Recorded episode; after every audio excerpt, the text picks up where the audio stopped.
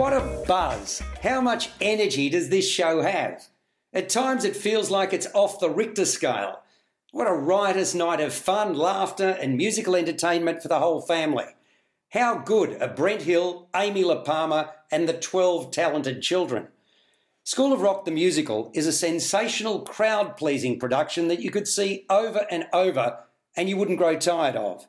Based upon the 2003 movie written by Mike White, it features music by Andrew Lloyd Webber, with lyrics by Glenn Slater and book by Julian Fellowes.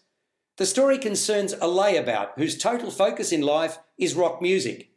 He sponges off his former bandmate, now a conservative teacher, and his friend's girlfriend, who's never liked him and wants him out of their apartment because the bloke never pays rent.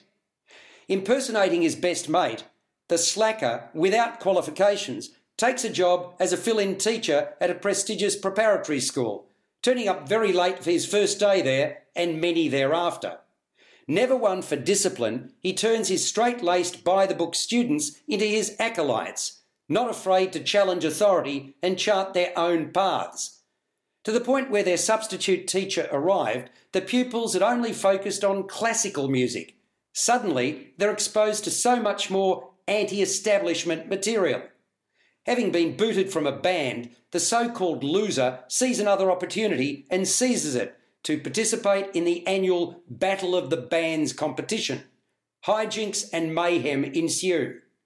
As Andrew Lloyd Webber so eloquently puts it, School of Rock is a story about the empowering force of music. It tells of how music brings joy to people's lives and how it can change people for the better. I didn't think anyone was capable of playing the lead role of Dewey Finn as brilliantly as Jack Black did in the film, but I was wrong. Hill is a revelation, a superstar with personality to burn. Lehpamer's golden tonsils, her strong vocals are mighty impressive. She's very well suited to playing Principal Rosalie Mullins, and as a result, she shines.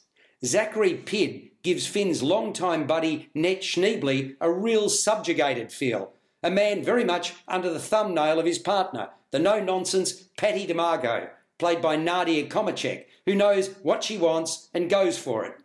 There are three sets of a dozen kids aged 9 to 13 who constitute the band called School of Rock.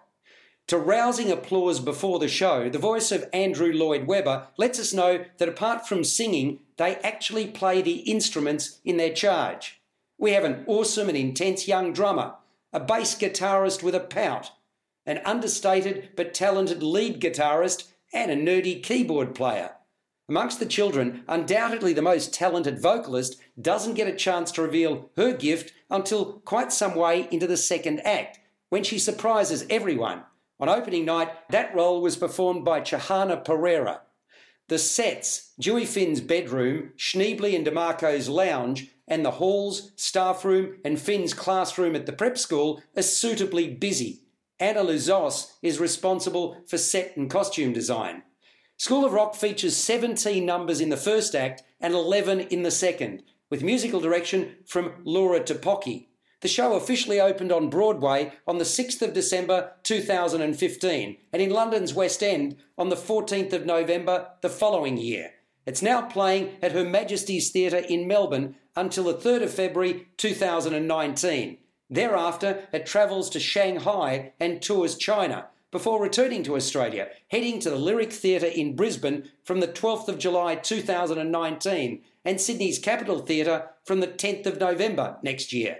Directed by Laurence Connor and choreographed by JoAnn M. Hunter, I urge you not to wait to see School of Rock the musical. If you can, buy your tickets now.